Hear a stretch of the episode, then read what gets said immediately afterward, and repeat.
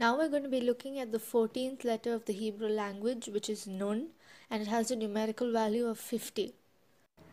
So Nun is also one of those letters, along with Kaf and Mem, that have two forms.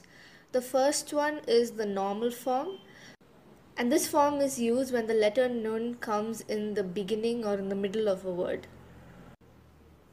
And the second form is the final form, also known as the Sofit form. This form is used only when the letter Nun appears at the end of a word. Now, Nun is basically a bent Waw.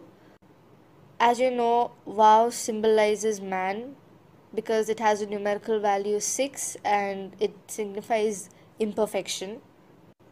So the letter Nun actually signifies a man bowing his head and on his knees. So Nun signifies a man who is broken in spirit, who is kneeling in humility, fully submitting himself to God. So the meaning behind this word is that if man confesses his faults and shortcomings and humbles himself before God, the presence of God completes him and he truly becomes a miracle. The word nun means to sprout or to spread. Its other meanings include fish, action, life, and heir to the throne. Its most important meaning is faithfulness and the reward of faithfulness.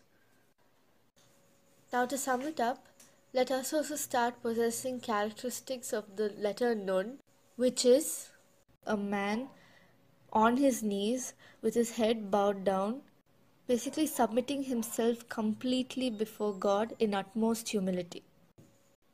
So, this was a little about the letter Nun. Hope this blessed you and Shalom.